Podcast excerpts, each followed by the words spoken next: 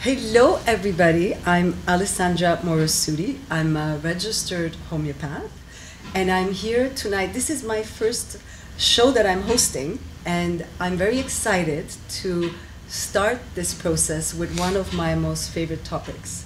Um, this is a topic that is really close to my heart, and tonight you will meet um, some uh, lovely fr- uh, friends and people I know that. Uh, I've been able to convince that this is also close to their hearts. I'm very excited. Uh, we, um, I have started a spiritual physics uh, book club, and tonight we're uh, going to take it on camera, and um, it's an opportunity to bring this topic out in, in into more people, hopefully, and uh, and also an opportunity for some of us to have an experience on camera if we haven't had one in the past. So it's going to be a little bit different and fun for all of us, I hope. So, welcome. And I'm going to uh, just talk a little bit about um, my interest in spiritual physics started when I was in, I visited a spiritual community in northern Italy called Damanhur, which was about five, six years ago now. And I was in an introductory course of spiritual physics the topic was so fascinating. Uh, it introduced so many different ideas, so many different concepts that when I was in the, cl- the class, uh, all I could think of, I want to bring this course back to my friends, and I want them to have an experience like I'm having about these different ideas that I can feel have a lot of substance to them, and I just want to delve deeper into them.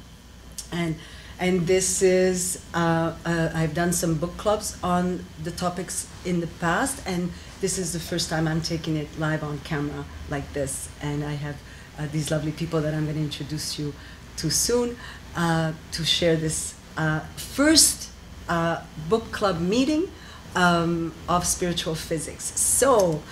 I'm going to pass it over to my dear friend who's in uh, studio with me. Uh, and what I'm going to ask all of you to do is to say your name and um, just to say your interest in wanting to study this. And please don't say that I twisted your arm, I forced you, or not anything like that. Just, just why you would like to study this book, your interest. It can be short, a little bit longer, so we'll start with that. Oh. And the first person I want to introduce you to is a really dear friend of mine, um, Elizabeth Talenti, and she's here in studio with me. She made the trek down down to the center of the city. Thank you. Thank you. Hi. And I look at the back camera and say, she forced me. she forced me. No. Um, you know, I remember when you started and you went to Damanhur and came back with all this energy. And I mean, my journey into spirituality and the universe, that started over a decade ago. And so that's why I'm kind of here because you have inspired me through Damanhur and what you talk about and through the books that I read. And I just, yeah, this was a, you're so excited. I'm excited to be here and to learn more. Yeah, that's why I'm here. Brava. Thank you. Thank you. Did I say my name? yeah, yeah. So, El- El- you did say your name. I don't know. yeah, she did say her name. Okay, Elizabeth. Thank you, thank you. And I'm gonna say, Duncan, would you go? Would you go next and introduce yourself and uh, just a little bit about your interest in the topic and all those wonderful things? Okay.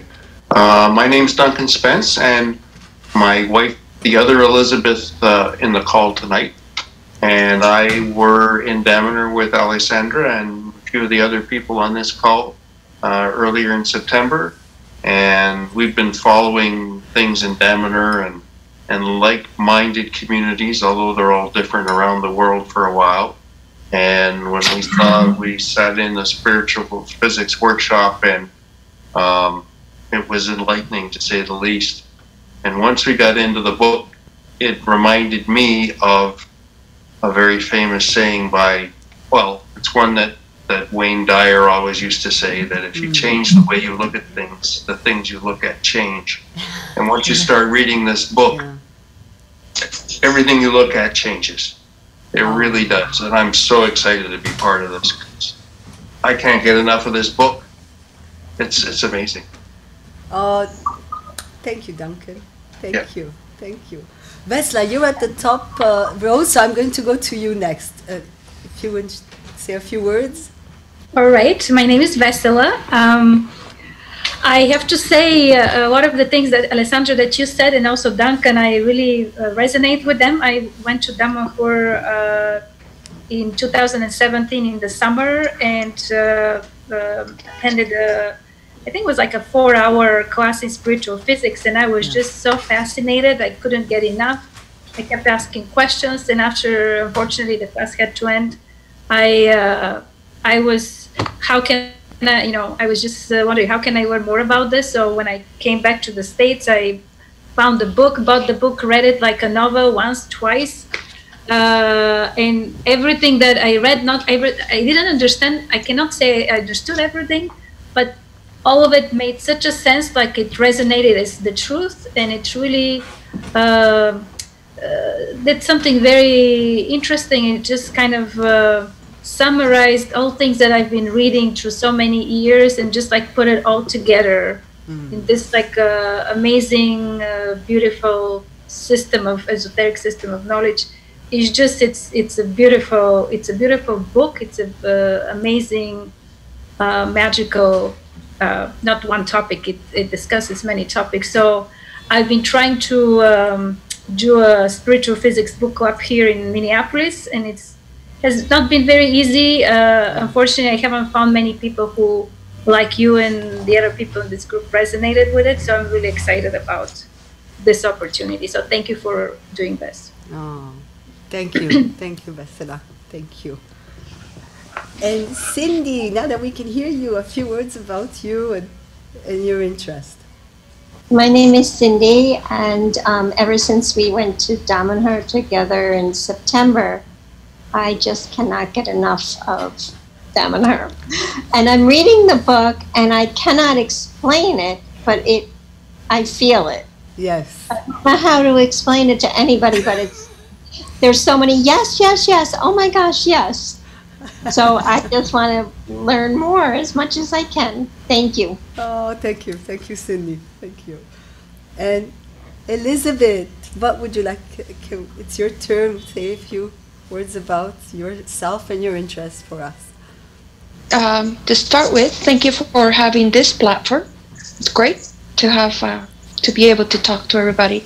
And um, again, uh, as the others are saying, when we went to Damanhur, it was amazing. Um, it was just mind blowing as to a lot of the things that we've talked about or that they felt true, but we couldn't share with anybody else before it was like, well, I feel this, but is this true for me and is it true for everybody? And then when we were there, um, when we sat through that, uh, through the talk, it was like, okay, so I'm not crazy. So it was, it was really, really great. And uh, now to, to hear that a lot, so many people are, are interested. Uh, like Duncan was saying also, reading the book, it's opening my mind and my thirst for, for learning more. So I have lots of questions, and um, hopefully we'll be able to get through some of them. But uh, I think we're going to start with to page 63. I think that might be a good a good target to go to. Oh, So thank you, everybody. Thank you, Elizabeth. And Eva, you're the last one there. We, we, we, can, we know we can't see you, but we can definitely hear you. So if you would like to Well, say a few I- things. I haven't read any of the book yet, but definitely interested. But I've kind of followed this type of topic in other groups, so um, it's not entirely new to me. Yeah. A lot of it is, you know, very similar, um, and so I'm right, right in the boat with you guys. Mm, beautiful. And hopefully, I'll find where wherever I hid my book, Oh, so I can start reading it. beautiful. Well, this I will do have, I did buy it, so but I just have to find it. Okay. well, this, this might this will inspire you, and it will also start to open up these ideas. Um, you you all touched on this, and uh, I want to just talk to it. Um, one of the reasons for doing the book club, and Vesla, don't give up. You will find your group. Uh, you know, these are the people that I took on tour with me. That's also something that I do. I organize groups and I bring them. So these were people that spent time together and really started to get am really touched by their experiences um, in Damanhur, and I want You to know, go deeper. I, I almost wonder if uh, it makes difference for the people who actually visited Damanhur and the temple, if that somehow energetically affected them to where they have very similar reactions, like, oh, this is true, like, yes, yes, yes. I had the same reactions reading the book, but not, you know, people who are reading the book that I haven't been to Damanhur don't seem to have those reactions. well, so it's an interesting idea that I have. Neither have I. I haven't been there either, right? And so I, it was interesting because everyone, yeah, everyone who's been to Damanhur, they come with a different energy if you feel it. Mm-hmm. but you've been touched. Is it But, well, your your energy on this Okay. subject just gets She's influenced you by know, me. and yeah, so Okay. no, good obs- yeah. Yes, yeah, it because you bring that energy Yeah. when you come back and you're like, oh, bala, and you, I have to tell you, and this happened, and it's like I'm there, but I'm excited to go. Yeah. like, it just That's true. a so good maybe you're right. observation, Good. right? So Vesla, there, yes, maybe once people go there, something opens.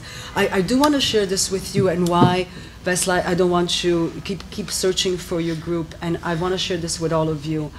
Um, my experience, anytime you delve deeply into a topic, uh, and a topic of this kind of depth, where the ideas are, are profound, they're philosophies, they're things you can debate, but it's at a very high level because you're trying to explore and make sense of life.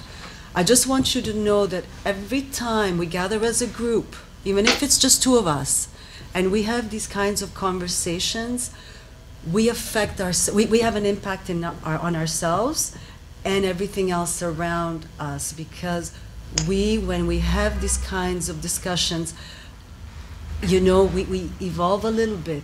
We change a little bit. We expand a little bit. Some of the things that some of you talked about duncan it, like your mind expands. And that's what we want to do and that can bring us closer and closer to that evolution.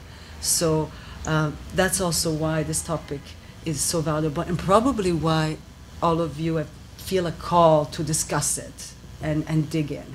So I wanted just to share that. So we can, uh, I'm going to leave it open. You guys can say what you want. I have notes that I can take you through, you know, so that we can go through the different topics. And maybe I'll start with that because we were reading the first 53 pages.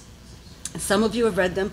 Some of you have ideas, but you know you read it maybe a few days ago or a few hours ago. You don't have it right in front of you. Uh, but there's, I'm gonna just ask. There's two opportunities. I can give you a framework, or if there's impending questions you want to delve into right away, we can go to those im- questions. So it's whatever you guys want.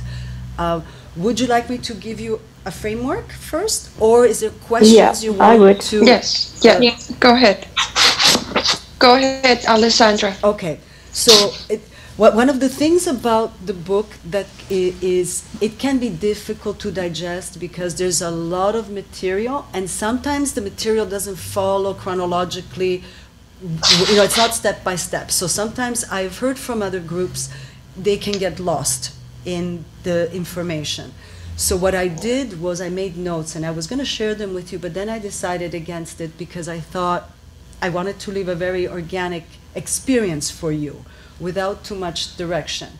But what in my notes, what I can set up so that we have a context to have a discussion is these 53 pages go through um, the myth of the mirror.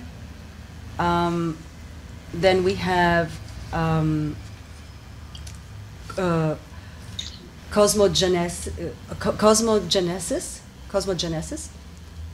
Am I pronouncing it right? Cosmogenesis, yes. Uh, which is a discussion of the. Cosmogenesis. Huh? Cosmogenesis. Cosmo- Cosmogenesis. The emphasis was on the wrong. so cosmogenesis, which is the origin of evolution in the universe. Okay, that was the second uh, sort of chapter, and that was quite lengthy. And I think was it just the two of them? Yeah. So it was the two chapters because the next one um, we didn't go through. So those are the two main umbrellas. You have the myth, and you have this cosmogenesis. And the myth is important because we're talking about a science. we've got spirituality, but it's spiritual physics. It's the science of spirituality.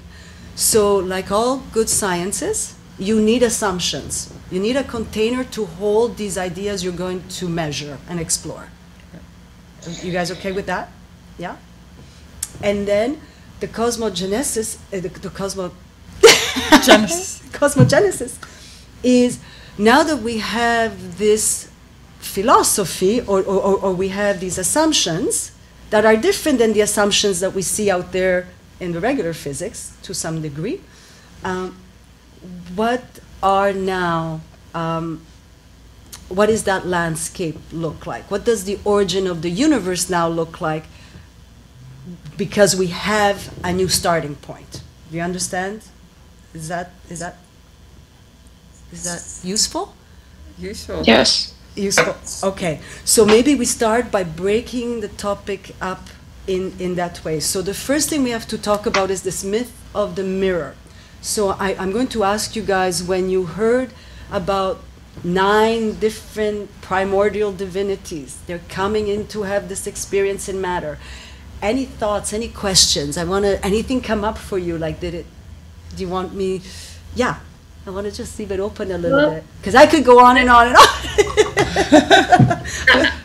I would like to share my experience uh, trying to discuss that uh, Okay. section with uh, a couple of people here because we I, we've met like two or three times now. But uh, I think that this is particularly challenging uh, topic to start this book.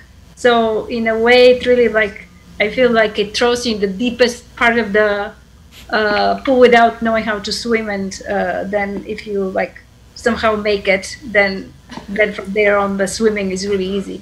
But this thing about this idea about nine uh, primeval uh, um divinities uh, that are not even that are beyond the concept that we have of God and that they talk and divinity is really very challenging. Um, so anyway, it's uh, I found that this is one of the most difficult parts. So I almost have thought that if if I'm to do this, uh, if I'm to, to do discussion of this uh, book again in the future with maybe other people, I might not go chronologically in the book, but actually pick different subjects because this is a very challenging one. Okay, so do you, I have had also. I have. I should say I don't know of anybody else besides you, uh, um, Alessandra. I've taken the spiritual physics courses from the Mystery School of Damanhur, which is like you know each class there are three levels and each level is two days. So I've had six days of uh, explanation of the book uh, by uh, one of the, the main teachers from Damanhur. So it's uh, my experience also with those classes is that people really get very confused and i think even beyond confused it's just uh, really uh, it's it's like such a such a high level abstract level uh, beyond like i said even our concepts of gods that we Yeah. have in our society is particularly challenging so it's very hard to start with this but uh, if you if people can just kind of take this and just uh, bear with it i think that it helps with um, it helps with uh, understanding the material later on so anyway that's what That's i want to say very very challenging in a way That you know, it is a good point, and that's why I wanted to. Uh, and maybe I should make this clear. You know, uh, and this is the book. You know, so for those, this is the spiritual physics. It's by Coyote Cardo, and uh, this um, book is this really this the foundation of the Damanhurst spiritual community, and this information comes from a man um, who incarnated, and you have to believe in this concept, with his memory intact. So he remembered um, Egypt, he remembered Machu Picchu, he remembered all these lives. And so he had really a deep understanding of life and maybe what was going on here and access to information that maybe not many of us have. So um, and what is discussed in this book is also this is a philosophy and these are ideas if they're true or not that's for you to feel inside what I want uh, you really all to feel is that having this discussion will open doors inside of you. And not to get attached but you know this is the assumptions of any good uh, science you know and the assumption is this idea that we start with. And like vesla said let's hold them as an assumption. They might not be true but they're the assumption of which this philosophy is based on. And if we want to understand this philosophy we have to work with these assumptions doesn't mean they have to be our truth, but we have to build using that construct. Right. So, so should should we? Did you you guys want to share a little bit about uh, your thoughts and ideas of when you heard about these nine divinities that live in the real and they have to come into matter? What did you and the the mirror has to break? Like, what did you think when you were reading this stuff? Like, what was were you resisting? Did it make sense? Like, do you want to share a little bit? I'll leave it open. I can say, you know, when I started, and it's something just struck me when I saw a mirror and then shattering, and it all each part of the mirror had its full strength as the whole mirror. And I said, oh, I said the word soul, but I meant consciousness, you coming back in. That's what struck me. And then it made it easier to read the book because I have not been to Damanhur. And so, and the book is confusing. That's another reason why I'm very excited and, and grateful you're doing this to explain these concepts. So, and that made sense to me. Even more interesting is you said who wrote the book came back with his memory, but they speak about the, like if the, uh, the power of a hundred is the, the mirror itself or the fragment of mirror, you come back starting at one. And that resonated with me. I didn't understand all the other different, and I'm not even going to attempt to try to remember, you know, but when I read that, that made sense to me because I do feel like people have shown throughout history that there are people that can automatically connect, right?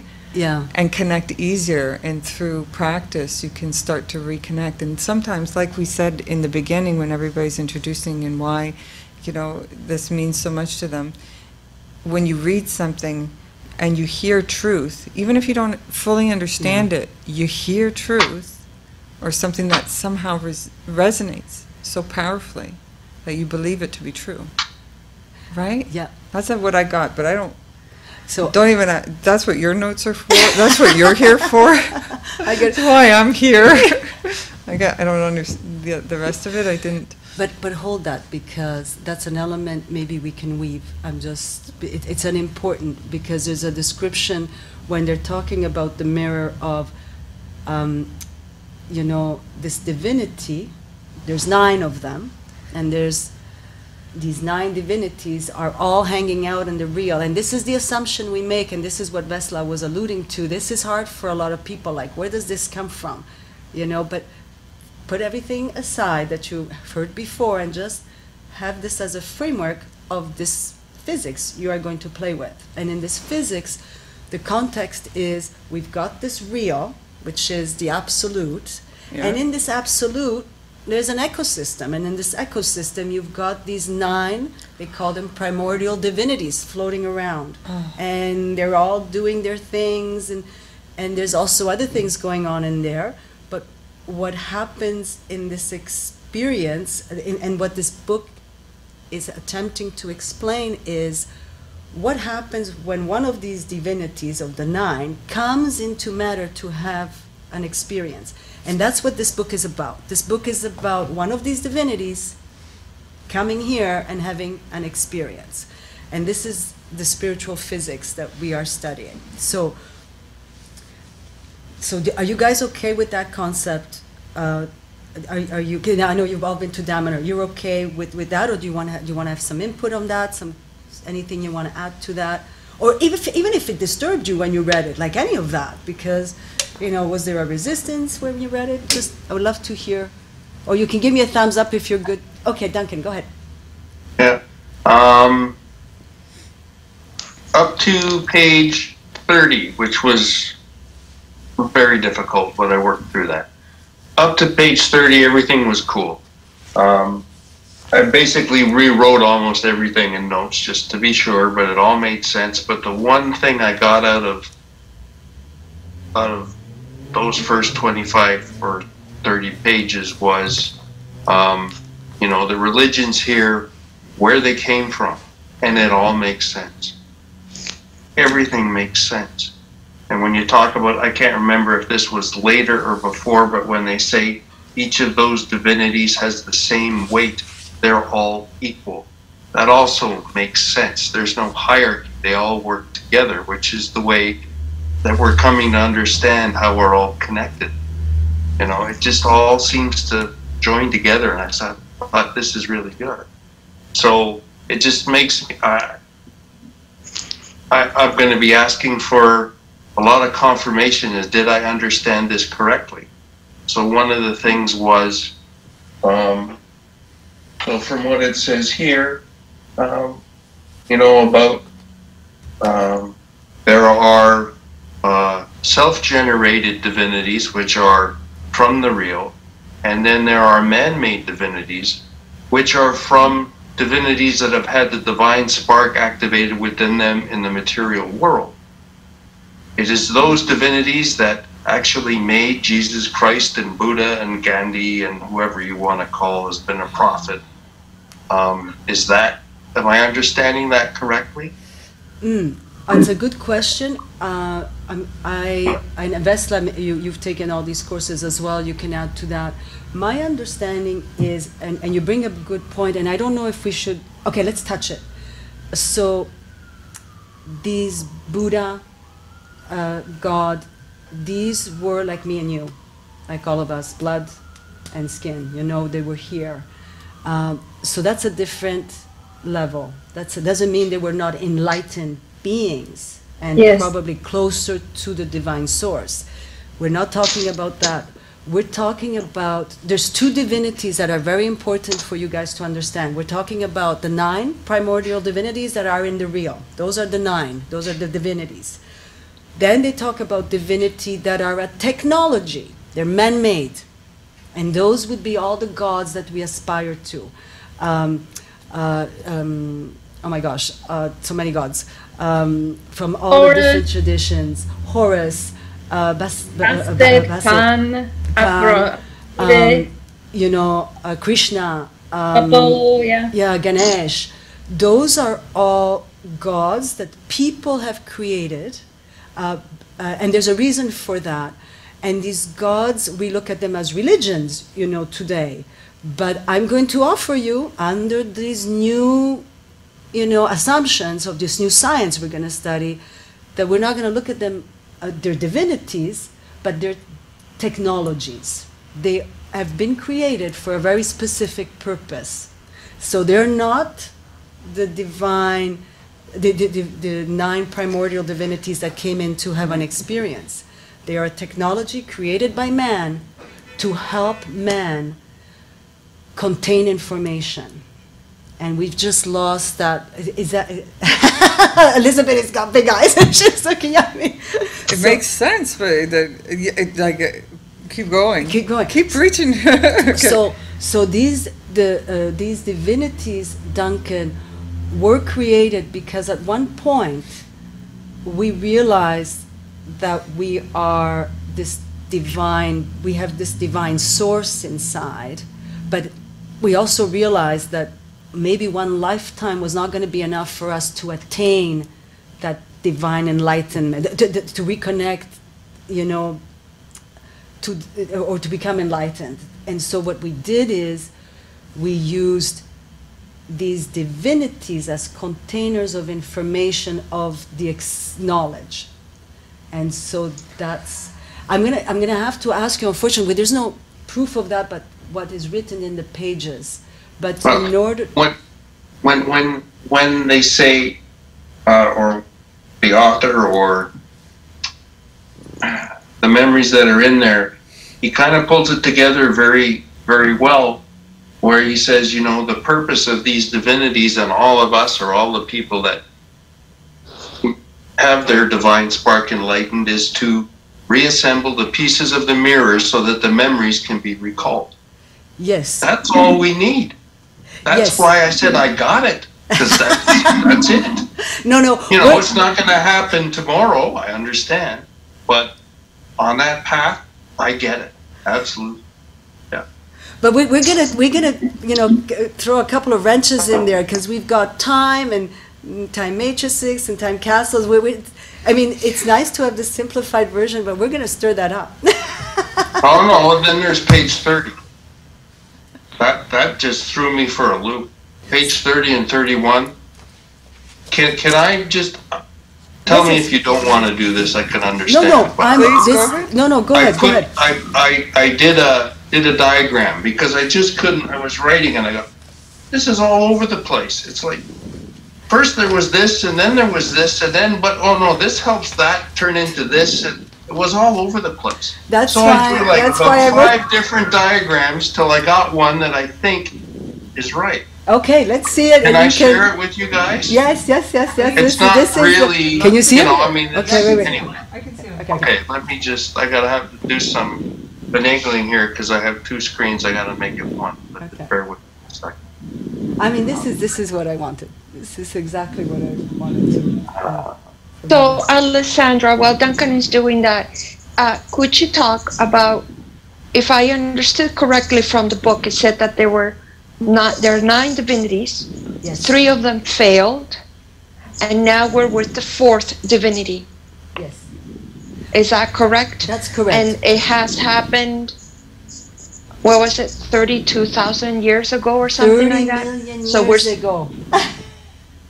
Right, some huge number like that. So it's taking a long time for this divinity to get us to get this right. Is that Well, is well, that why? Yes, I, I'm, um, you, you, you understood correctly, and I don't know if uh, all of you. Yeah. So yes, the, there's these nine divinities that are hanging out in the absolute real, and for whatever reason, they decide that hey, you know, we're gonna grow and expand, and hanging out here in bliss or in our space is maybe not the best way to challenge ourselves, and they decide to come and have this experience in the world of matter. And the real sets out some rules and says, okay, you guys can go and have this experience, but there's some rules. And the reason they want to come and have this experience is because they want to expand. They want, you know, the, the, the, if, we, if we just stay comfortably in our couch at home, it's great, we're comfortable, but we're not really growing. Uh, so they decided to go out in the storm, one at a time, and certain rules were placed on them to have uh, to, to come and play this game. And so, four, um, three divinities have come before uh, ours, which we are a part of. We're called the human primordial divinity. We're the fourth one to come. And it's been already 30 million years that we have been here trying to.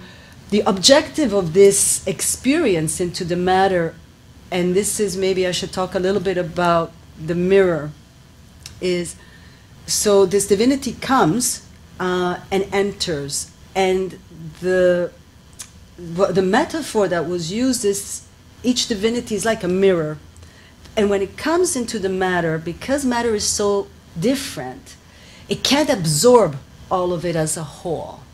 As it enters, it fragments, and so that's why the mirror that shatters, and then in this. Um, place of matter and time that the divinity has entered, the rules are very different. And now this divinity that is, you know, is very conscious and aware of itself when it's all together in the real, when it enters matter and it's all this, you know, millions of little pieces, it forgets itself. It forgets its reason why it's here. And it's here to reassemble the mirror and reflect itself back to itself so that it spiritualizes matter, which is something we hear in a lot of esoteric teachings and religious uh, idea. Also, the idea that we each have inside of us a part of the divine. We have each of us a piece of the mirror. We're a fractal of the whole. This is also something we hear a lot. Uh, as above, so below. So um, these concepts are, are important, and Elizabeth Uh, we are the, the fourth, the human primordial divinity. Like the other three, we have an allotted amount of time to succeed at this spiritualization of the matter. And if we don't, then we go back and the next one comes and has 30 million plus years. And then, So would Atlantis have been one of them? yes, and when you said where we are at today, I want to add that maybe today where we are at, we, where we are at might not be the most evolved we have been on this planet. And if ancient sites and ancient civilizations, with just their construction that we cannot understand how it's made, are any indication, we were probably more evolved in other parts of our history than we are right now. Can I clarify something? Yes. Yeah, Elizabeth asked if Atlantis was one of them. Did you mean uh, one of the divinities? Yes. Yeah, no, Atlantis is part of the humankind divinity. Uh, the humankind divinity has been around for at least 30 millions, millions years. So Atlantis is one of the civilizations of the humankind. That uh, was divinity. us. Uh, just something interesting. It's not said in the book, but it was said in uh, one of the classes that I took, uh, which gave me a really interesting perspective. Is that the third divinity was the uh, divinity of the dinosaurs? So it was the the third divinity that was not successful was the dinosaurs, which we all know what happened with them. They they went extinct. So um, just want to kind of add that to to give a little bit of a perspective. Yeah. So what were the first two? civilizations are all part of that human humankind divinity.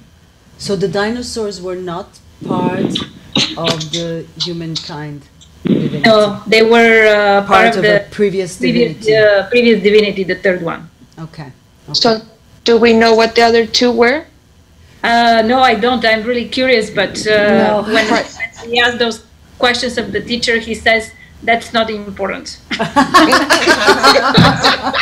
Listen, I, I do want to share with you something, and, and if one of you wants to do this, it would be awesome. Uh, this uh, time when I went to Dam and Damanhur, I sat with Coyote, the author of the book, and I had many questions from the previous group, and he answered all the questions. So the questions we cannot answer, we can put to him, and maybe on one call he can join us. Ask the who the first two divinities were.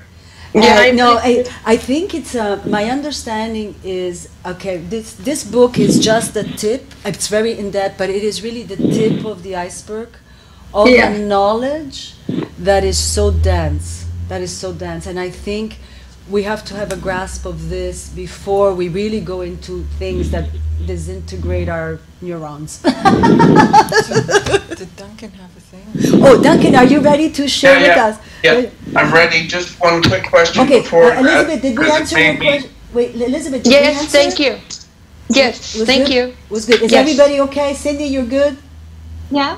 Yeah. You're good? I'm good. You good? Okay. Okay. Everybody, we're following the ship. Everybody's going off uh, the. Eva, you're good over there? Yeah, I'm good. Okay. Okay.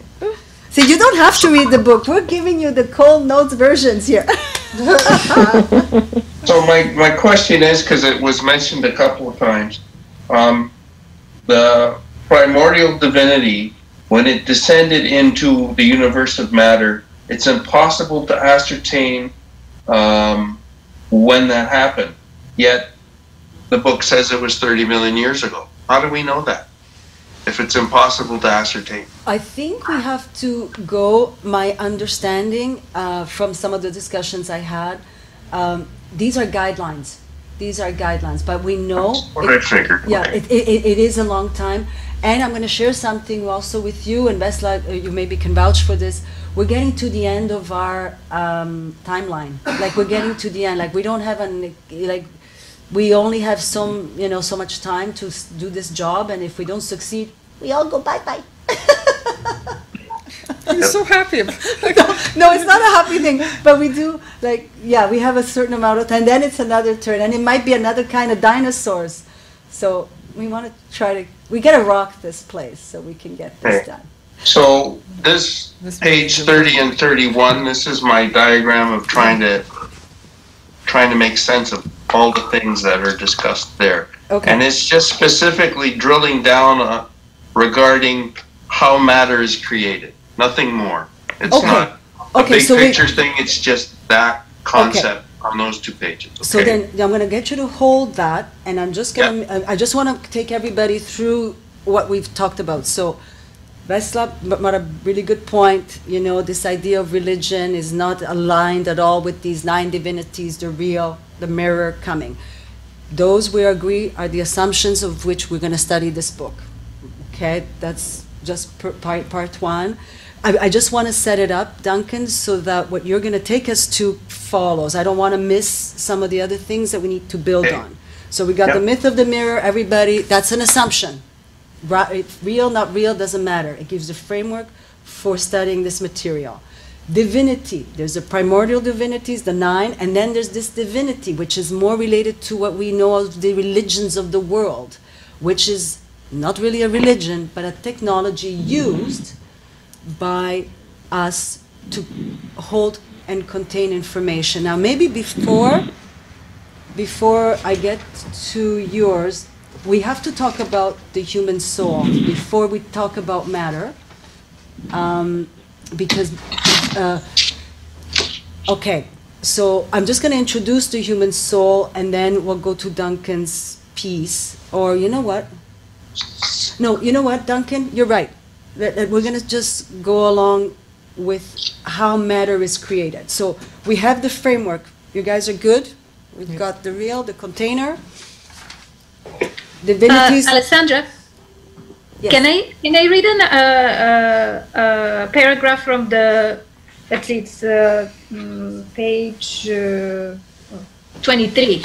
It's Okay. uh, regarding the difference or what those human-made divinities are as opposed to the primordial, primeval divinities. Okay. Because I think it's so beautiful and it actually touches on the soul. So Okay. uh, we go to the matter. So I guess uh, matter so and soul, I'm more interested in the soul, but uh, this, Oh. this is a beautiful paragraph. So it's on 20, page 23 is like, uh, okay, it's, let's say starting with uh, paragraph three.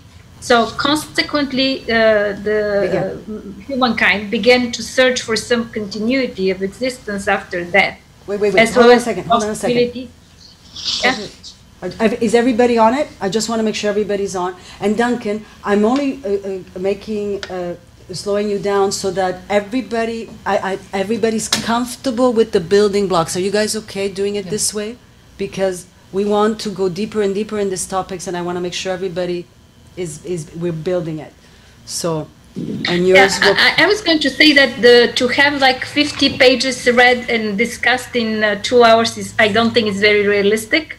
Um, so like it's an hour, we're an hour in and we're maybe covered maybe 10, 15 pages, but we'll have to find our uh, own uh, uh, rhythm and pace as we go.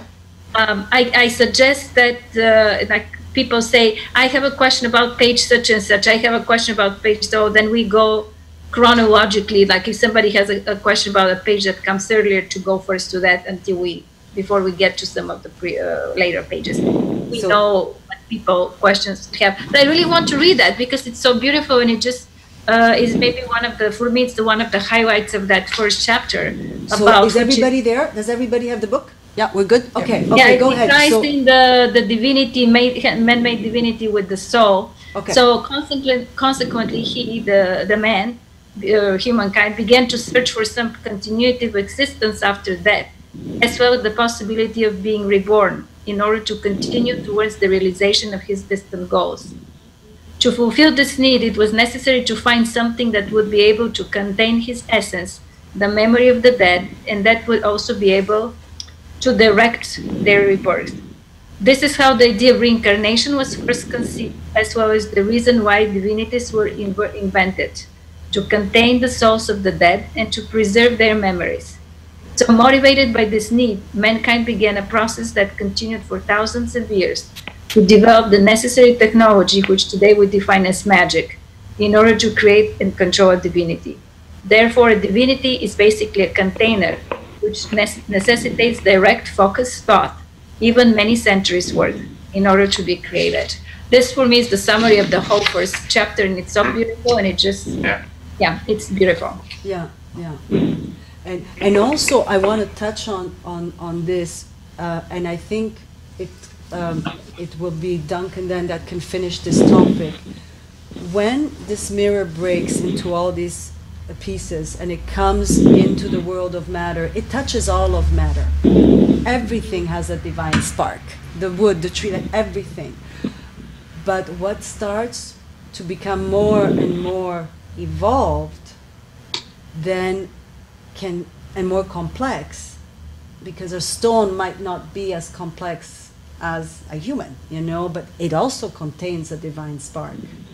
It also contains this um, um, this cascade of information that's come from the divine, from the primordial divinity. It contains also piece of the mirror, but that piece, that that, that part in the matter that becomes more and more evolved, something happens to it as it becomes more evolved and more complex.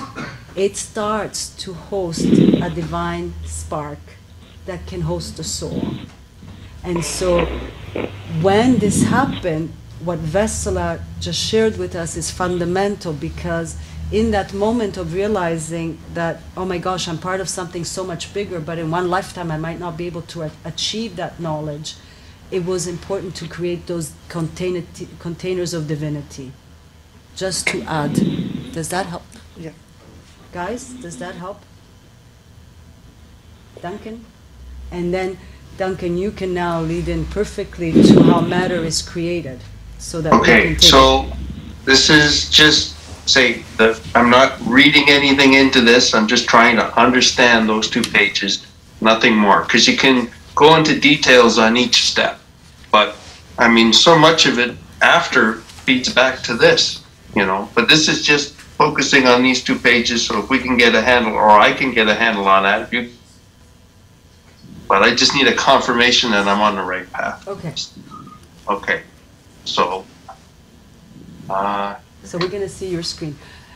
Yeah. Are you following this? I'm following this. Is it, is it building? Okay, so we start at the, going from the bottom to the top.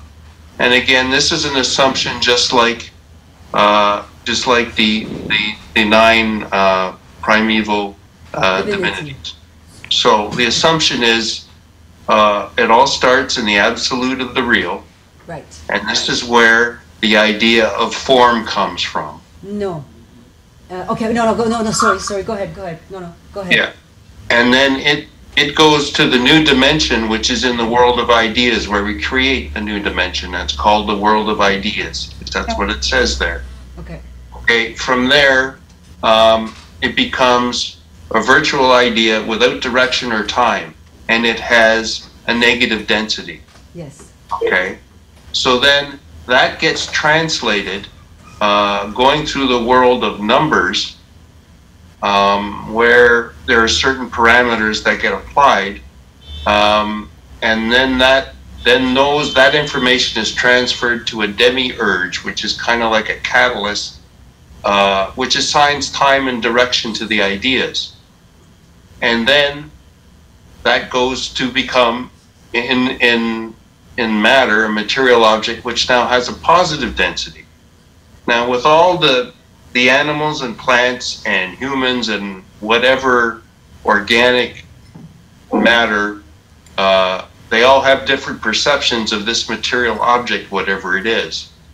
And it's these different perceptions that maintain the universe. So diversity is paramount to keeping the universe moving around keeping everything happening and living. So it's the perceptions by all these different species. Um, and then it says the object that is thought of equals the object in the world of ideas, which puts it back into a negative density. And it goes around and around and around. that's how, so you, you have really simplified that topic. The only adjustment I would make is in the real, hmm in the real. Uh, my understanding is that, and this could be a question for clarification, unless, you know, Vesla, you have heard something different. In the real, this is not a necessary thing. This does not exist in the real. This is all the cascade happening when you enter the world of matter, which was nothingness before. You know, these divinities are in the real, they're having an experience up there, they're happy, they're doing their thing. And then some spark ignites, and they said, okay, let's change it up and let's go have this experience. And they came in to, there was nothing here before, into the nothingness. So this experience, th- this um, world of ideas is not in the real. It starts to permeate the nothingness. It's the beginning. It's the beginning of the creation of the material world. This is the only thing that I would add. So, and you touched on it beautifully because the idea of form and maybe this is a force that gets created by the, these fragments as they enter this nothingness. And then this whole process that you describe takes place. The ideas get attached to um, this, um, how did you describe it? It's, yeah, it's just an idea, and then it gets a value, and a demi, a, a demi-urge gets attached to it, which all of a sudden brings it out into matter. You know, at the beginning, there's nothing. Yeah, there's really like, like like probably dust particles that are being observed. But what's beautiful, and you touched on it, is the idea starts to create something in in the material world. Then it gets observed by whatever is in the material world at that time. If it's not very evolved, that's okay. But it's observing this fluff, let's say that's at the beginning stages. And then as it goes back into the world of ideas, because it was perceived, now it's got a little bit more density, comes back around with this demiurge, and there you go, and it continues. And you touched on something that we saw a lot in Damanhur, also in the depictions of the temple. Diversity is fundamental because in order to create this world that we are living in, we need as many different forms perceiving it, sending it information so that it can be created back in the system that Duncan so well explained. This, this carrier brings it back into the world of idea with more, with more complexity so it can continue to evolve. So that's why diversity is fundamental. It's not Yeah, just I kind of wrote that over here. Yeah, it's imperative for the maintenance of the universe, diversity. 'cause That's that's a you know, very powerful uh, message for everybody. so when Um, we, so when you're talking about, I, I just got to be careful because we all know if we read ahead a little bit, when you talk about emptiness, that's an enemy. well, And I, we don't want to confuse that with what you're trying to say here, I think. so I want to make sure that whatever I put in here, it's, it's going to be easy to understand. Because once you read, you know, into page 50 and you get into the, the enemy and the, the non-existence, which is nothing, you know, it mean it's it's a it's an obstacle for things that aren't uh, don't have the um, uh, divine spark enlightened, right? Because they have to follow the laws and they run into these obstacles of nothing, and it slows them down in their progress. But- so I don't want to confuse that with what you're trying to say, and I'm just But, but, but Duncan, I also, uh, my understanding um is there was nothingness here. The primordial divinity, when it came into matter, it occupied the matter. So the nothingness is a force, is an enemy, they sometimes call us. It's anti life because, you know, it's fighting. But just by its nature, without anybody doing anything, it is pushing back against evolution. It's almost like the space in a room. You know, like if you enter into the room, all of a sudden you're occupying that space. Well, that, that that's the air in that room is gonna push back against you. Say like, hold on. So, the nothingness is just it has and has become something of a they call it an enemy or a negative force but in its essence it just opposes anything that comes into it just by its nature. So even though it doesn't do anything in itself, it cannot. We it pushes against us as we're trying. It's almost like pushing a boulder uphill. It's the uphill. The uphill doesn't have to do anything. It's but it is an opposing force. You But know? could we say the absolute of the real we don't understand anyway because it's outside our understanding. Yes, absolutely. Yeah. So maybe I could put that in there just as a, a clarifier. Yeah, but, but, but I would, but I would just clarify that this world of idea, the idea of form the, uh, is not in the real. The real doesn't need any of that. It's really at it, it, you. It, there should, it, it's at the entrance of the material world that we are. Okay. Uh, that's the only thing that I would talk about. Um, that was good. That was good. Any Huh? uh, how about all the rest of you? Are you all like just lulled, or do you have some ideas or some questions that are popping up? Is it clear? It's making everything clearer, yes. I don't know if Elizabeth is being kind. No, it is. I mean, you know what I love is that everyone has something to say. And it, it, Yeah. I love the organic. Instead of Yeah. notes, I love how you did this. Yeah. And so, yo, it's getting, yeah. beautiful. I'm beautiful. learning things that I read it. I I didn't know. get it. So now I'm going to just summarize it. So we put all the pieces together. So we have the myth of the mirror. We have divinity. Um, I I think we need to. Um, how, what time is it? I just I'm not good at.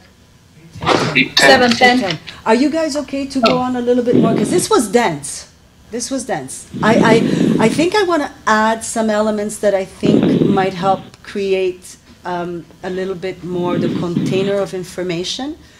So I want to talk a little bit about the human soul. Because as we go further into the book, there's much more. But just did I'm going to ask uh, you guys, what did you understand of the human souls? I don't know if one of you wants to try. I guess we didn't really touch it. I'm, I'm, I'm going to give it a little bit more density. Vesla, the beautiful piece you read to us starts to touch it. But um, uh, let me just see where we talk about uh, the human soul. Because I think it's 39? important. Soul Adam. the human soul. Um, yeah, there wasn't much on it, but I think I wanna just go a little bit further into this because this is all part of the myth, right? So, the human soul. How does the human soul sort of come into the, the, the world of matter? So we talked about the primordial, we know we are the fourth divinity, the human primordial divinity that is entering into the world of matter. Um, and the myth of the mirror is as it enters, it breaks off into millions of little pieces. And as it does that, it loses its unfortunately, the reason why it's here. It loses the memory that it's here to expand and evolve, and it becomes fragmented. And this, um, this mirror permeates everything that's in the world of matter. It's, it's in every aspect of, it- it's in everything that's in the world of matter what starts to happen is some forms develop um, more and more, uh, uh, develop more and more and become more complex. And as these forms um, become more and more complex, they are able then to host what is also talked about in under the myth of the mirror, the divine spark. And the divine spark is this awakening inside this form. And humans have this divine spark. Some other species on the planet have this divine spark. I think we talk about um, dolphins, we talk about whales, we talk about elephants. Elephants um, have traditions of their ancestors. We can see sometimes from the behavior of animals, uh, the ones that can have a, big, a bigger, you know, um, understanding that life is just beyond their own. They, they tend to have an understanding of, of much more, and that could be a clue. I think there's more and more forms now that we're dis- di- discovering have this divine spark. And so, in order to get that divine spark, you need this more complex and evolved um, uh, species, if you want. And the human uh, being is one of these. And we have now consciousness once we reach this level of uh, evolution of being more than what we are. And that in itself allows us to wake up to this divine spark that is in us. And so now that we have this divine spark, this is where what um, we were talking about uh, the importance of creating containers to leave that information and the knowledge. And that's why these divinities were created to help uh, us as you know humans waking up to our divinity realizing okay this is a valuable information. We've done experiences. And, and then of course kn- knowledge and and all of that started to be contained in the divinities. So i just wanted to clarify that. Um, and then the next piece is um, what you talked about, Duncan, is the um, how the matter starts to be creator created, and okay, so hmm, how do we go? To Alessandra? Yes. Uh, I think that uh, uh, it would be important to mention the real threshold and the universe of form as three very important uh, layers and as pertains to the soul and the tractor. So I don't know if you plan to talk about this or, but I think that's a very crucial aspect of this. Of No, this then chapter. no, no, that abs- absolutely. Um, yes, this is you know the origin of the evolution of the universe with this new information. How do we set it up? So um, I'm just going to give you a little bit of my notes here Yeah. because go oh go ahead. Unless Vesla, did you want to say something? No, no, I was saying uh, I want to hear the notes. Okay, so in this uh, cosmogenesis, co- uh, uh, cosmogenesis, there is um, five sort of subtopics, you know, and we are trying to now explain the origin of this uni- universe with these new assumptions we have made. So the first thing is how matter is created, and Duncan gave us a framework. Um, then we also have what are called primordial forces, laws. What are the laws that are governing this universe? So we're going to touch on those. We're going to talk about the nothingness and what is now called, in this chapter, the enemy. Um, and then touch a, a little bit on the universe and then the structure of matter in more of its physics um, pieces in the, in the- in the form of physics. So when we talk about matter, uh, we have to talk about what Duncan talked about. So we have an idea. The idea is in this world of idea. It gets carried by this demiurge, which is something that adds a numerical value. And then it gets perceived by forms and then back into the world of ideas and then back out again. The more forms, the more matter gets uh, created. Now, as this is happening, there still is no time. Okay, because at the beginning process of this, there's not a lot of density yet in the in the world of matter. And then something starts to to happen. Um, yeah. yeah, I think I'm going to follow the notes because this can either it can get a little bit uh, lost. Um, are you guys okay with this so far? You guys are good with the world of ideas? Okay. Uh, okay. So we have this matter, like Duncan was explaining. At the beginning, there's no time because there's just flow of these ideas. As soon as the matter becomes more dense, more shaped, more formed, more formed, all of a sudden, this element of time is brought in. It's unclear where it starts. There's some ideas, but before it cannot be before there's enough density in the material world. And then all of a sudden, time, this movement forward starts to be created. And we're going to touch time. Time is actually uh, a whole topic unto itself. Uh, so now we've got matter starting to be created, a direction in time that's starting because there's more volume to the matter. And now matter is going to be at play with these eight, we call them derivative laws. Um, so it's almost like the rules of the game of that matter has to play in. And these are called derivative laws because they derive from laws or energies that were also in the real. But in the real, they had they looked a little bit different. So the real is an ecosystem in itself.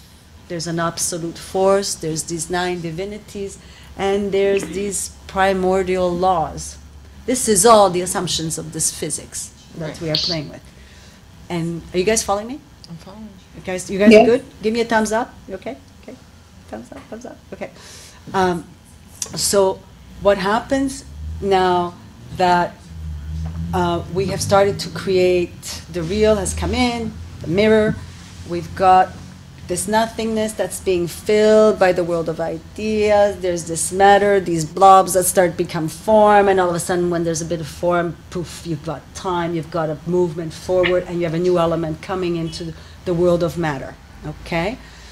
And now, these derivative laws can come into play. So, if you're going to play a game, and this divine human divinity is here to become expand and we are here to spiritualize and evolve what are the rules of engagement? And the rules of engagement are defined by these nine derivative laws and we're going to go through them. Did you guys okay so the first one was do you guys remember reading this Yeah. Yes, did you under? Okay, so the first, I'll just go through them and then we can stop me. The first one is, oh, first, maybe I'll name them and then we'll talk about each of them individually because I have to tell you, the first time I learned, I heard about the, these laws, I was in the temple and there was a beautiful picture of, I think it's in the Hall of the Earth where there's a man and he has these nine stars that live, uh, these you know, nine stars, eight stars that leave his hand. And I asked, what do these beautiful stars represent? And those are the eight laws. And I said, well, give me the name of these laws. Like, what are they? So just to, you know, if the assumptions we made before about the real and nine primordial divinities, and now these laws that hang around, energies. It's another word for energies, these laws. And now I'm going to give you these laws that are now also permeating matter so that we have the rules of the game. And the laws are synchronicity, soul atom, divinity, geometric essence, time matrix, fall of neutral events, chaos, and complexity. So if you didn't think I was nuts before, you probably think I'm nuts now. Okay. Have you ever heard of anything? I mean, I've heard of the Ten Commandments. Nothing came close to anything like this. I mean, this looks like kind of something from Star Wars. I synchronicity. That's uh, Deepak, right? Did you say chaos? Yes. And the chaos was And the in, uh, chaos. yes. Dr. Yeah. Which one? Oh gosh. Th- These are these are things we've heard in different, you know, spiritual contexts and also religious contexts. So, um, in order to give now this matter that's evolving, you know, with this sort of mechanism that Duncan explained to us, let's add these laws inside to see what the rules of the games are. So the fall of neutral event. Well, oh no, let's start with synchronicity. Um, or you Uh, the fall of neutral events comes first in the okay, book. the fall of neutral events. Okay, so the fall of neutral events. What is that? So it's one of the laws. Uh, okay, so the uh, my I'm just gonna give you my notes. The fall of neutral. This is page 33, you guys. I'm just gonna simplify it. This is raindrops of energy. They're neutral, that have the potential to become physical events. They become physical events when they touch form and then they change it. And this fall of neutral events also helps to create the fabric of time. Um, the neutral event, as they fall, are affected by divine forces that give them a resonance. So the best way to describe this is um, so uh, so uh, these eight laws that are here in matter are forces that are going to shape and help shape matter in in this uh, in in the world of uh, in this new movement of time okay? They're they're like the the, the, the, the things we're going to hit against in order to, to shape like the coal that hits the you know you know itself around so it can become a diamond right it needs these forces so these laws are like these forces uh, each of these laws have the same value. One is not better than the other. They're all as important and they all work together. My understanding is they are each in, as important as the other. And we are just going to touch them and then later on in the book we're going to develop them a little bit more as well. So the fall of the neutral event, this is a law. This is raindrops of energy that are coming from, you know, uh, in, into matter, and um, they ha- have an impact on everything they touch, from the stone to the person to the animal, and the divine. Um, and and and yes. So let's just keep it uh, as that. I think I have to mention uh, just something um, part of the myth of the mirror and the divinity that comes in to have this experience in matter. Um, not only do we have an allotted amount of time, and the human primordial divinity has been doing this for 30 million years, but we also have rules of engagement. So when we are here, it's one divinity at a time. We cannot be rescued by the dinosaur divinity, you know, we cannot. We, it's one at a time that is here uh, playing um, this game.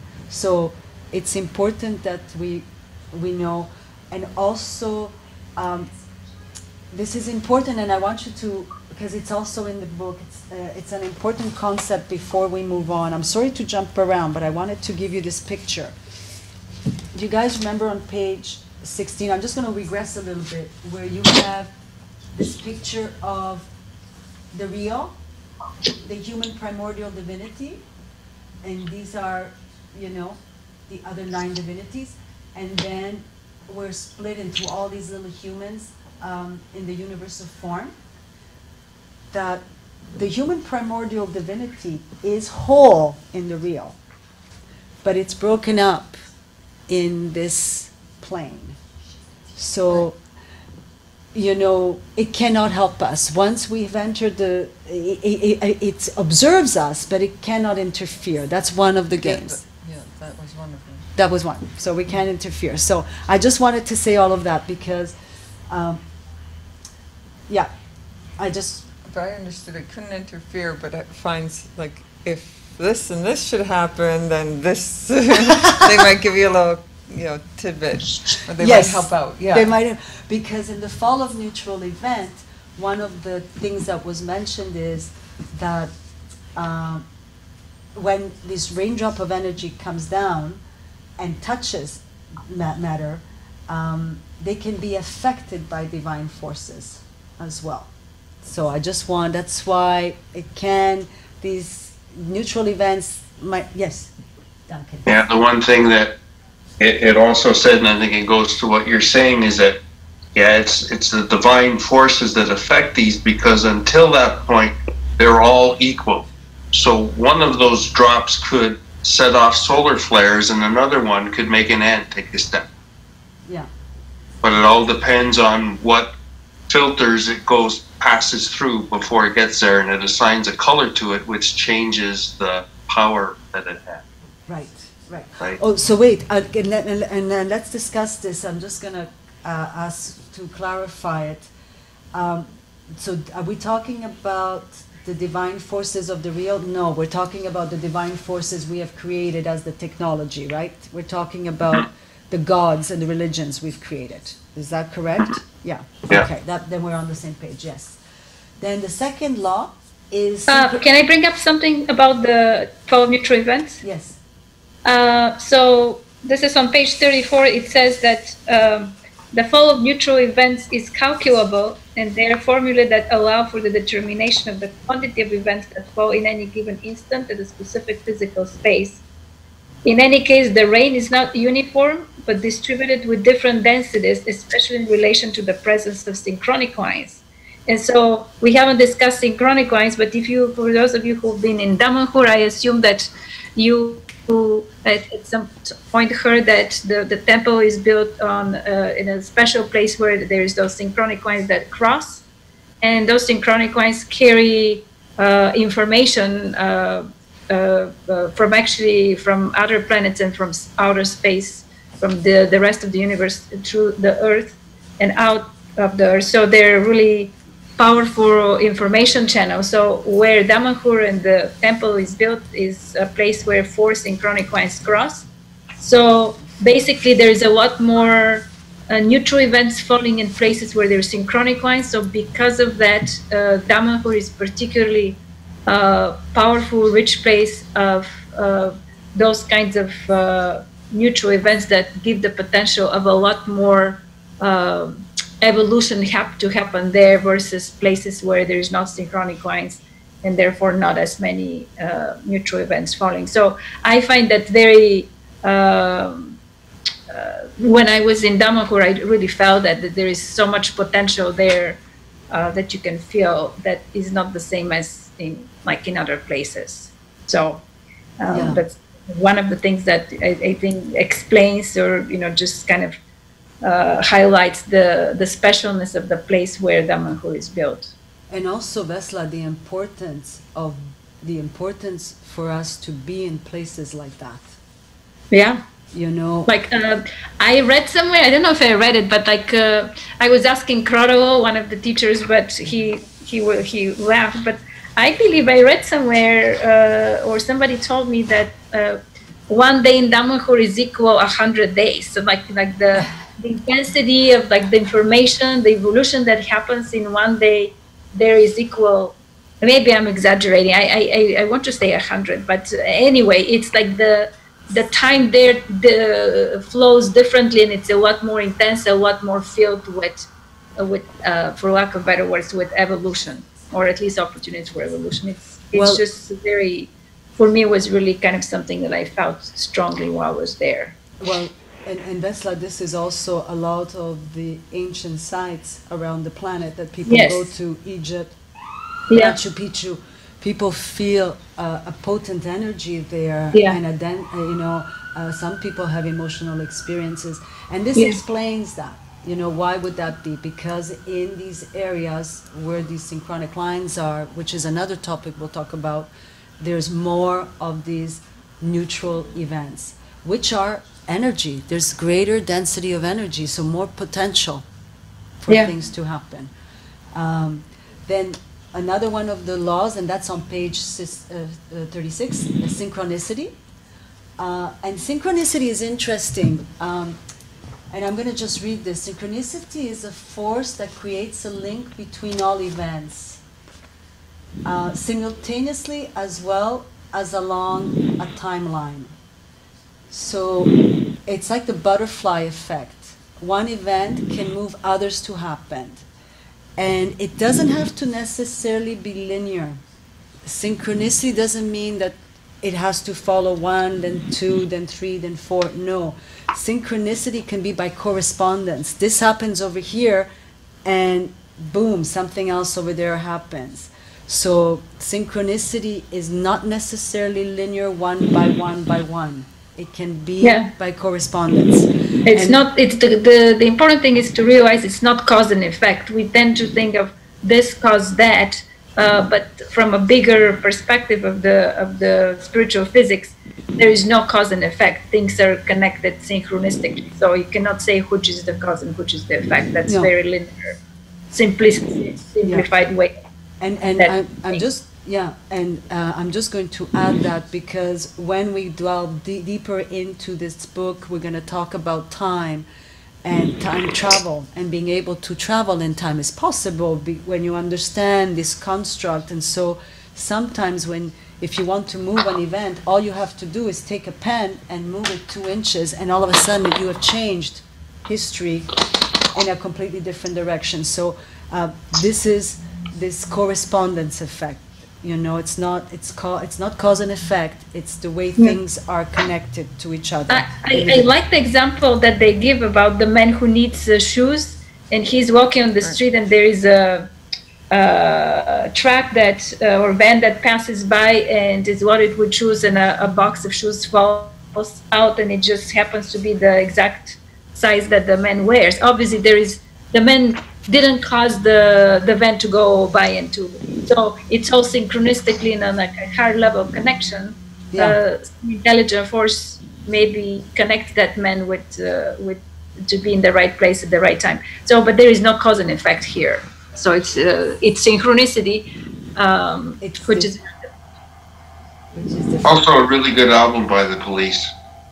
a good album by the police. it's called synchronicity. Yeah. No, I didn't know. I- Did you guys, uh, by any chance, any of you buy the synchronicity uh, shield from Damanhur? The oh yes, yes, I have the it. selfic. Uh, it's uh, they they they sell a selfic. Uh, Shield. uh, uh, I guess jewelry because you can wear it like a uh, like a um, medallion that is supposed to attract synchronicities uh, for for the person. They they they they activate it based on your date of birth and uh, so on. So.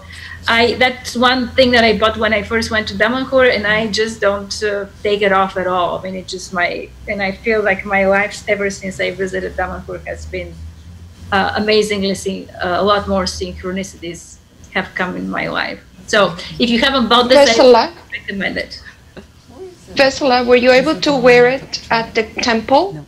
Were you Oh, yeah. able to wear it? When I get home. Because Yeah, uh, we were when we were there, we were told that we shouldn't wear it Oh, because it removes the energies from it.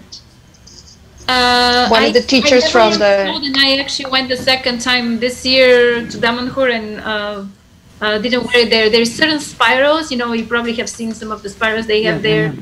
For some of the spirals, they ask you to if there is a special function, but not in the temple. So I don't know if there was something that uh, like there was something special that was going on, and they had some special kind of a uh, goal for the what you were doing. But generally, um, I, I'm not aware of that. I, I, I've worn, but I, I just want to say I recommend this because it's, it just feels very. I like it.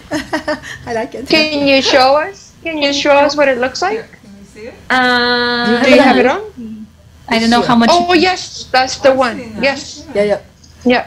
Yeah. hmm Thank you. Yeah, yeah, yeah. low, right? So, so now we we follow neutral event, synchronicity, and now the soul atom. This one is really interesting. This one is really interesting, and you know that, you know, idea of you know really control your thoughts because it has an impact. The soul atom. We're gonna. I'll give you these little notes. That's on page thirty-nine. The soul atom, soul means one. One atom travels through the whole universe at infinite speed, zero time. It creates matter according to the laws and because it is so fast, it doesn't create the full form, but a symmetry of the form. And this line defines the relationship between mass and energy. Um, so, anyways, we can we can dwell more in more depth about this, but the, the important thing is think of the fact that through you and every cell of you, every second at zero time, there is something that is touching you, that is touching me, that is touching all of you. Always. Constantly. So be really good what you put out there. Uh, so that's another one of the laws. And this soul atom uh, that moves so quickly the, is just, it's not creating the whole form, it's creating uh, an energy line. And it's an energy line uh, where it is dividing uh, or it's defining the relationship of everything between its energy and its mass. Okay? We can delve deeper into it, but for now, let's just put a, a general um, uh, landscape on the words, uh, on the law. So we have an idea that we've got the soul atom that's moving through everything. Uh, divinity. Um, so divinity in this, as far as the law is concerned, um,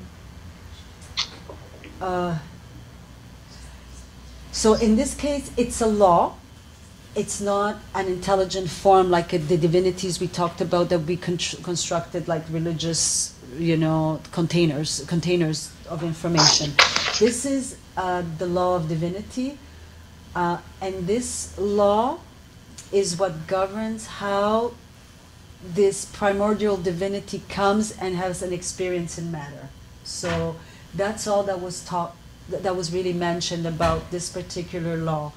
It, it's what allows the primordial human divinity to enter matter by the myth of the mirror, uh, by the breaking of the mirror. So it's just a general term. We'll go deeper into some of these topics, of these laws, as they affect different things that we will be talking deeper, further along in the book.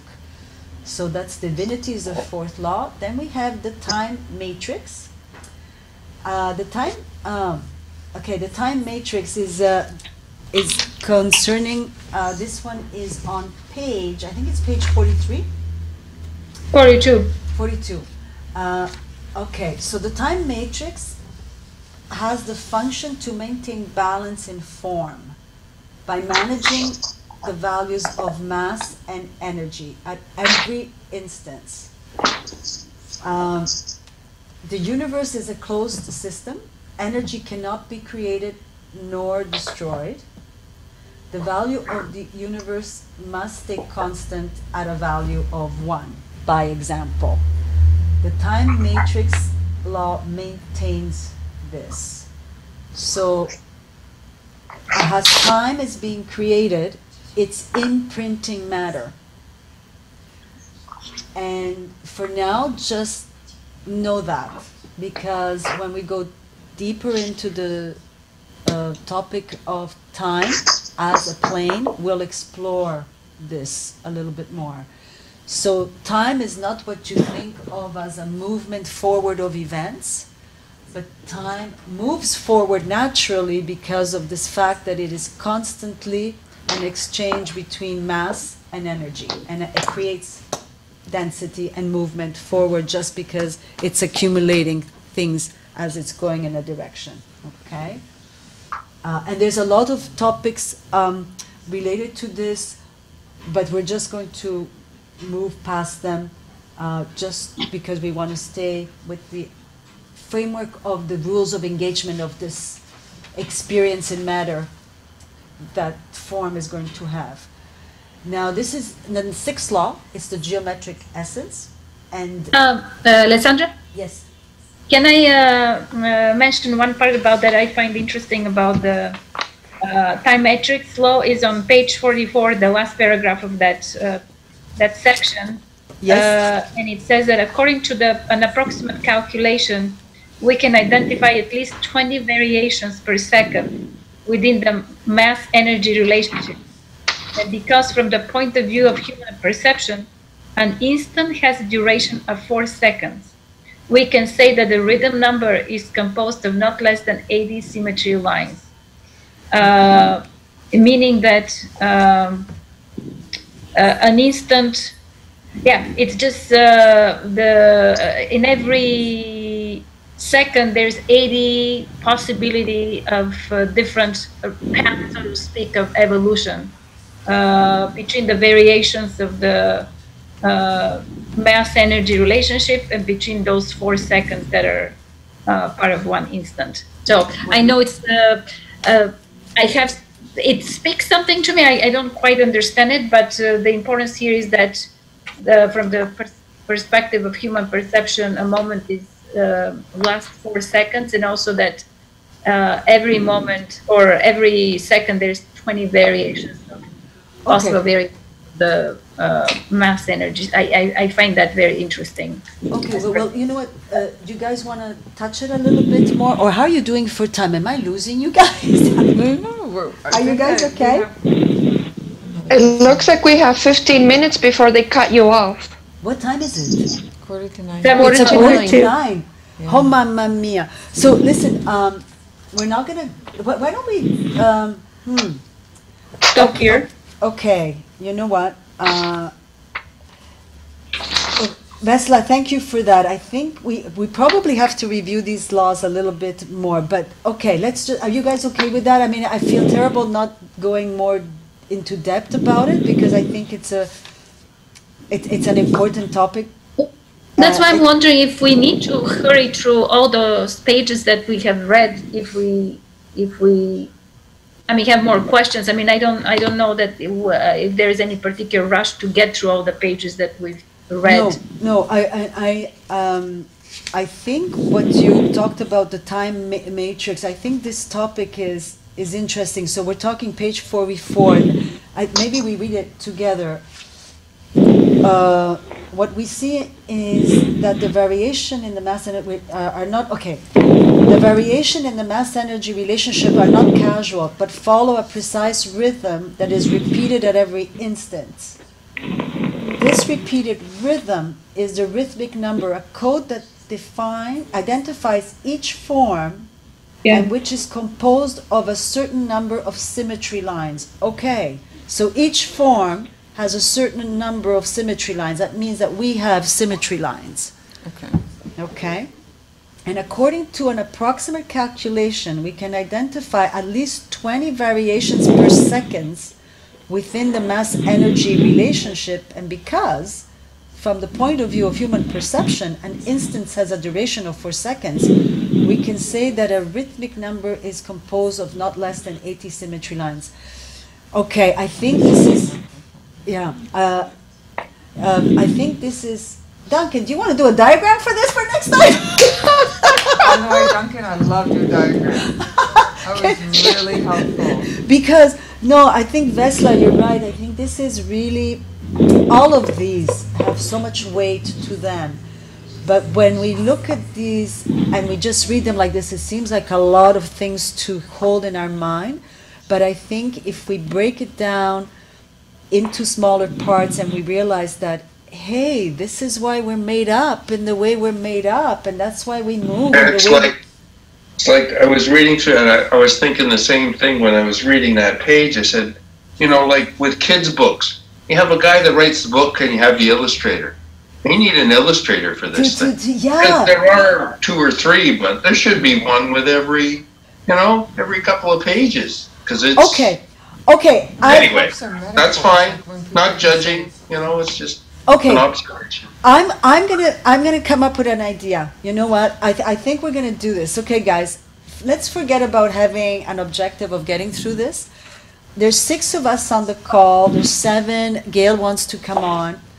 Why? I will take two laws and explain them more in depth, and each of you take one law and explain it next time. So it's not. What do you guys think of that? Because I think they're important, or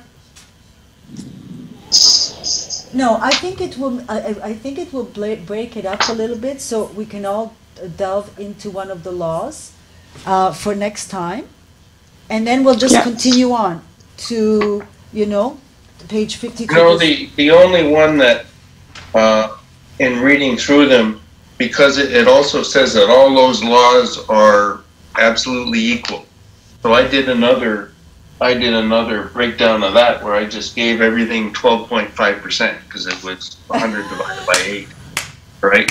But they all have equal signs between. them. Oh But when you explain the law of divinity, it's pretty simple. All the other ones are a little more complex, but that one, I don't think it needs a diagram. It's Okay, so maybe some of them are a little bit more simple. No, but I think, even if they're all have the same weight as far as the, the real is concerned, I guess. well, I think, Or what I as think, the material world is concerned, sorry. I think what we're gonna see is as we go deeper into the book, these laws are gonna play bigger parts. Yeah. Uh, and we'll go more into So depth. We really need to understand. I think we need to understand them. Do you guys want to play with that? I'll send you all an email and we can, uh, or maybe we'll break them up now. Vesla, I'm going to point you to the fall of neutral events. Sounds good. I already. you have that one. I want to take synchronicity. I want me. or does somebody else want synchronicity? No, no, okay, me. Go ahead. Go ahead. Which one? Oh no, you know what? Oh no, I'm gonna give synchronicity to somebody else. I'm gonna take the time matrix or the soul atom because it's got that mass energy thing. Okay, synchronicity. Who wants it? Cindy, yours. Okay. Okay. I got it. Synchronicity is Cindy. Okay. Uh, soul atom, I think. I'll take the soul atom or the time matrix. Uh, okay, Duncan, which one do you want? Soul atom or time matrix? Yeah, soul, soul atom. Okay, so Duncan is soul atom. I'll do the time matrix. Divinity, we don't need. And um, geometric exit. I'm. Ooh. Geometric essence, complexity, or chaos? Which one do you want? Let's give you chaos. You want- I- no, you That's decide. just, that's like. You know, I- said I- that because Alessandra? That's my life. Yes. Let's give her chaos. You're already familiar with it. She Go knows on. chaos. well, Alessandra, Take chaos. what? I, I, I, uh, I'm, I'm giving uh, my uh, uh, fall of neutral events. Uh, if somebody wants it, I would like to. If nobody else particularly is interested, to talk about the complexity. I Okay. like the complexity law. Rest it up. Complexity is yours. Okay. Thank you.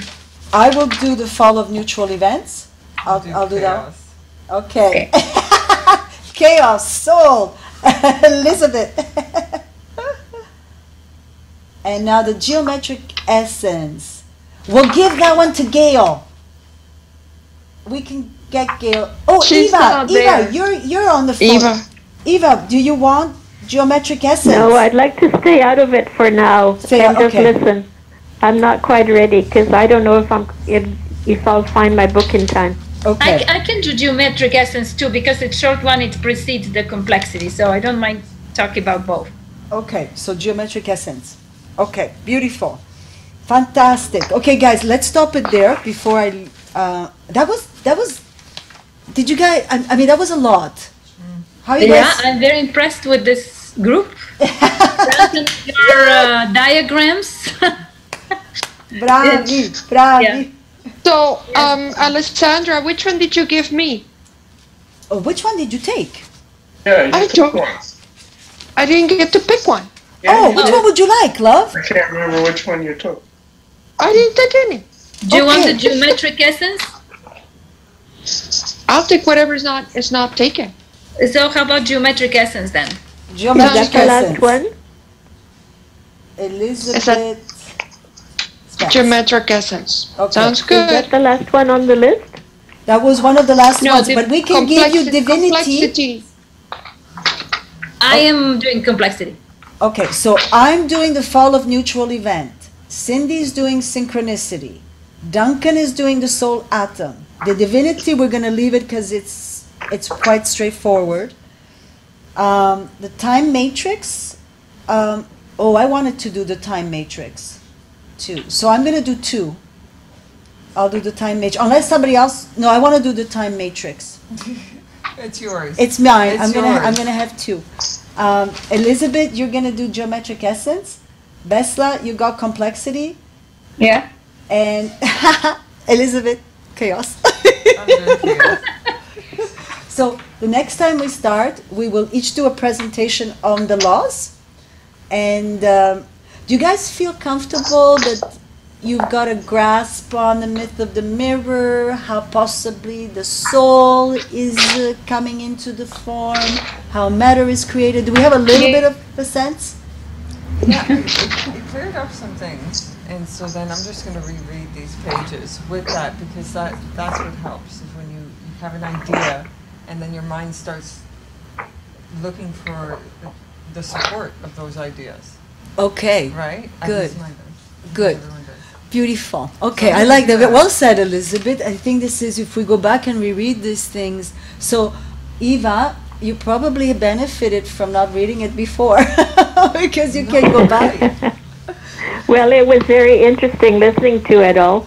I mean, I'm I'm following okay, but um, I will have to read it. No, no, beautiful. Okay, so then next time, we don't, I mean, for those that want to go ahead, keep going ahead, but let's leave it to um, maybe if we uh, have another, um, we can do the time. The timepiece is, is pretty dense.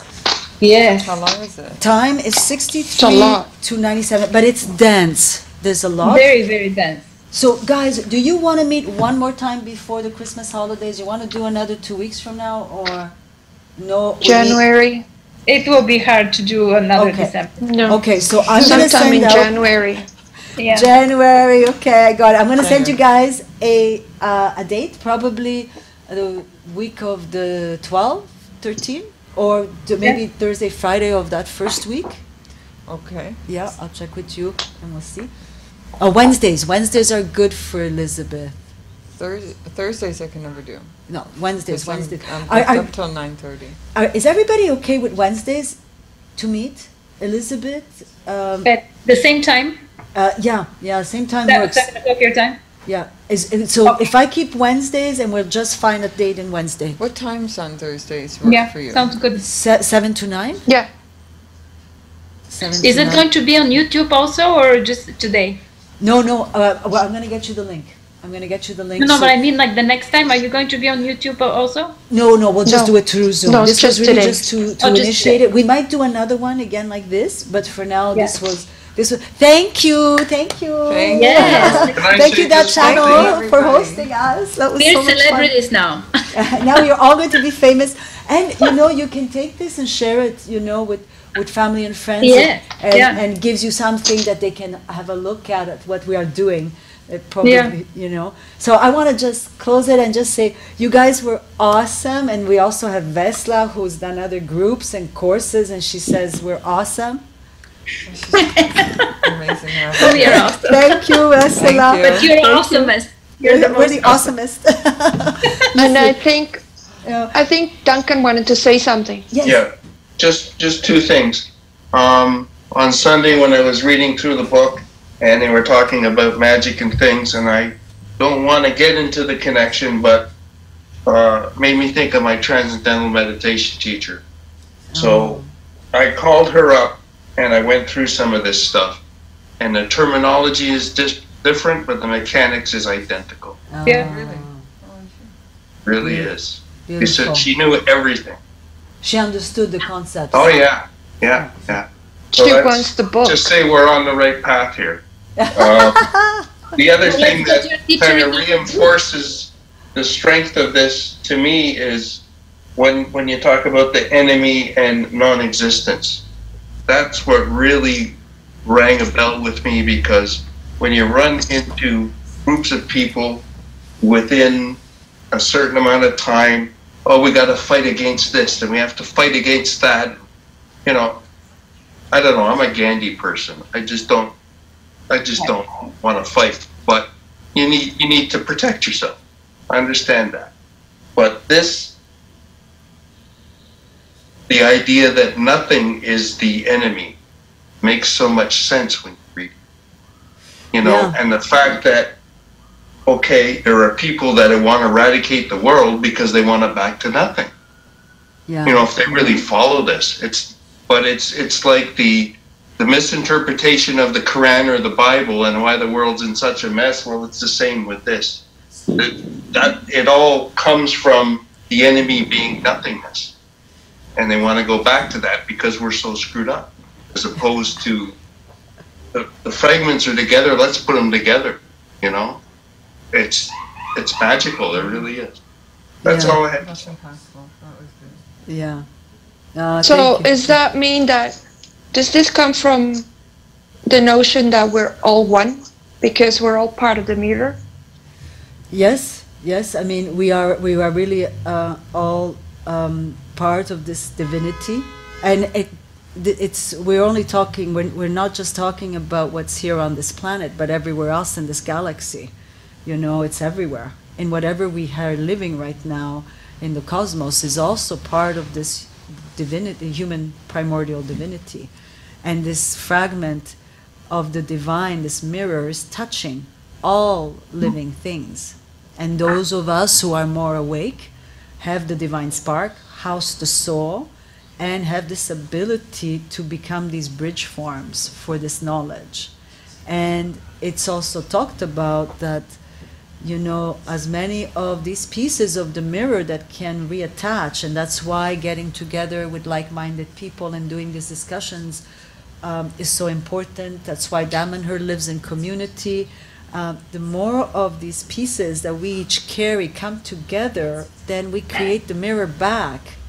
And this is, I mentioned before, and we can reflect that mirror back to the divine forces above and make this jump in evolution. And it doesn't need to be everybody. You know, it's enough of a mass to create a big enough piece that can reflect back divinity back to itself.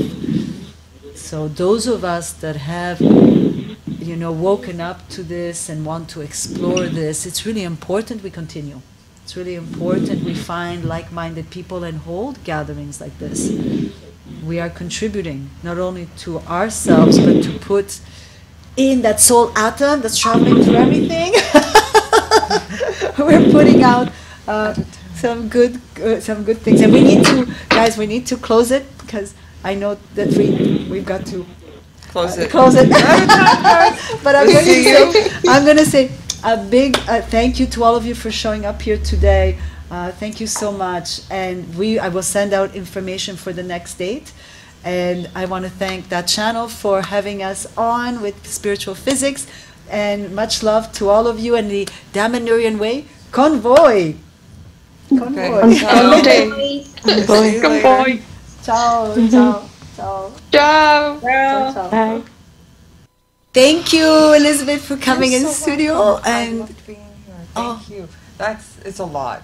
I know, Oh my gosh, it's a lot. But you break it down well. and and And we did two hours. I know. It Like I can't like two believe hours. we did it. Yeah, thank you, thank you for coming. welcome. Thank and you. thank you for having us. And this is very exciting, and we might do some more. We'll see. We'll see. Thank you. Bye.